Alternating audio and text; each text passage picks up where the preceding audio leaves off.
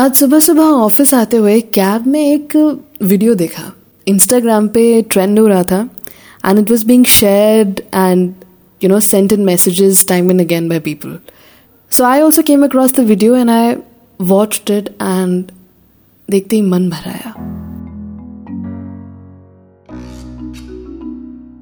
नमस्कार, सत मेरा नाम है श्वेता शर्मा। आप सुन रहे हैं मुझे महसूस हुआ। आज बात उस वीडियो की जो हमारे जीवन की ना कड़वी सच्चाई को बहुत सिंपल तरीके से बता गया।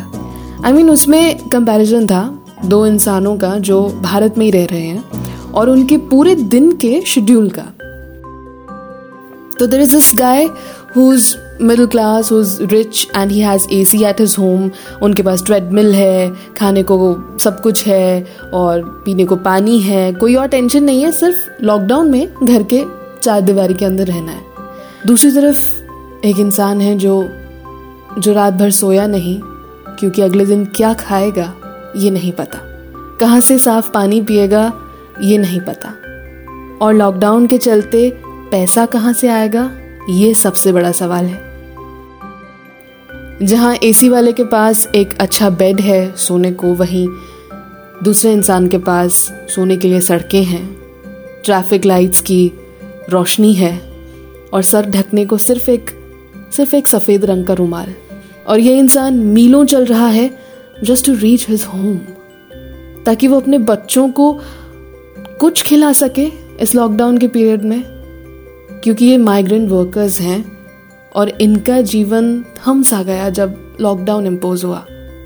तो ये वीडियो देख के ना I felt really bad and I am sure हम सब लोग किसी ना किसी तरह कंट्रीब्यूट कर रहे हैं। चाहे पड़ोसी की मदद करके, चाहे राहगीर की मदद करके, या सोनू सूद जैसा कोई होगा, या कोई पीएम केयर्स फंड में दे रहा है पैसे, या फिर कोई रोटी बना रहा है, कोई सब्ज़ी दे रहा है everybody is doing their own bit and यकीन मानिए, आपने भी किया होगा, मैंने भी कोशिश की है एंड होपफुली वो सारी कोशिशें सफल हो जाएँ होपफुली इंडिया इस दौर से निकल जाए बट वो सभी थॉट्स को I was bound to write and मैंने कुछ ऐसा लिखा।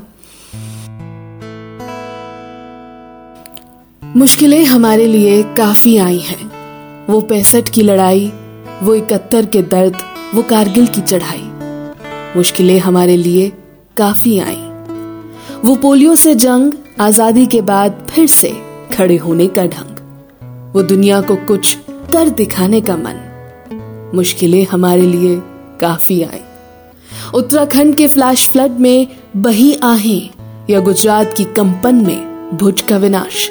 उड़ीसा के तूफ़ान में गई जाने, या मुंबई ब्लास्ट से दहला आकाश। मुश्किलें हमारे लिए काफ़ी आई। पर भारत ने मुँह मोड़ा नहीं, चलते गए कभी रुके नहीं। कोरोना से जंग शायद लंबी है, पर डर के माहौल में लड़ाई छिड़ी रही। ये ज़रूर है कि कुछ एसी वाले लॉकडाउन को याद रखेंगे, पर कुछ तपती धरती पर मीलों के सफ़र को भुला ना पाएँगे। कहीं सेल्फीज हैं क्योंकि किसी ने थोड़ा खाने को दिया तो कहीं किसी डॉक्टर ने 24 घंटों से मुड़कर घर के दरवाजे को नहीं देखा। कहीं बसेस के पीछे होती लड़ाई है तो कहीं सड़क पे जाते बच्चे की टेंशन में किसी को नींद नहीं आई है। किसी ने रात भर रोटी बनाई, किसी भूखे का पेट भरा खाकी की शिद्दत को देखकर ना जाने क्यों ये आँख गरवाई, पर भर आई मुश्किलें काफ़ी आई, पर रिश्ते नातों से, पॉलिटिक्स से, बातों से अब चलो उठ जाएँ।